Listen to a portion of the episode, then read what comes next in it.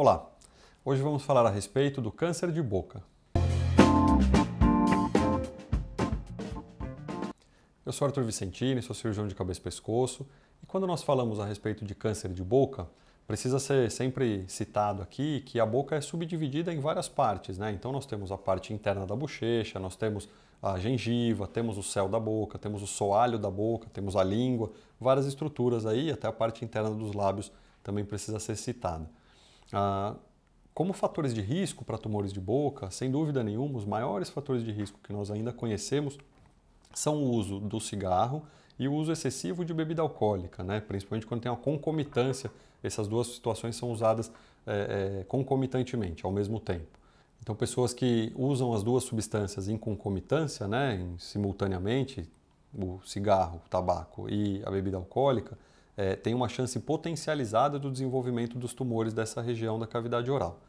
As localizações mais frequentes do surgimento desses tumores são na borda lateral da língua e na região do soalho da boca, além da questão da gengiva e etc., como eu estava citando para vocês. É, outro fator de risco bastante frequente é o cuidado inadequado com a higiene da, da, boca, dos dentes e com próteses dentárias que estão mal adaptadas, com manutenção inadequada, porque isso vai criando feridas, vai criando machucados também na cavidade oral e essas feridas podem acabar se tornando feridas crônicas e lesões pré-neoplásicas, né, ou seja, um pouco antes de virar câncer, e ao longo do tempo elas podem se tornar câncer, por isso é bastante importante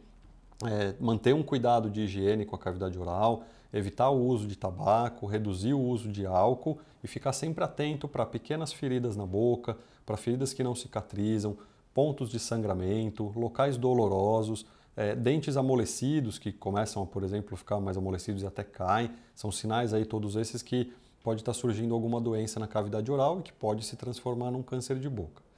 O tratamento do câncer de boca, majoritariamente hoje, ainda é feito com cirurgia. Em algumas situações, nós precisamos fazer, depois da cirurgia, quimioterapia, radioterapia ou imunoterapia, ou até uma combinação de todos esses fatores. Cada caso tem que ser avaliado de forma bastante é, individualizada, bastante delicada,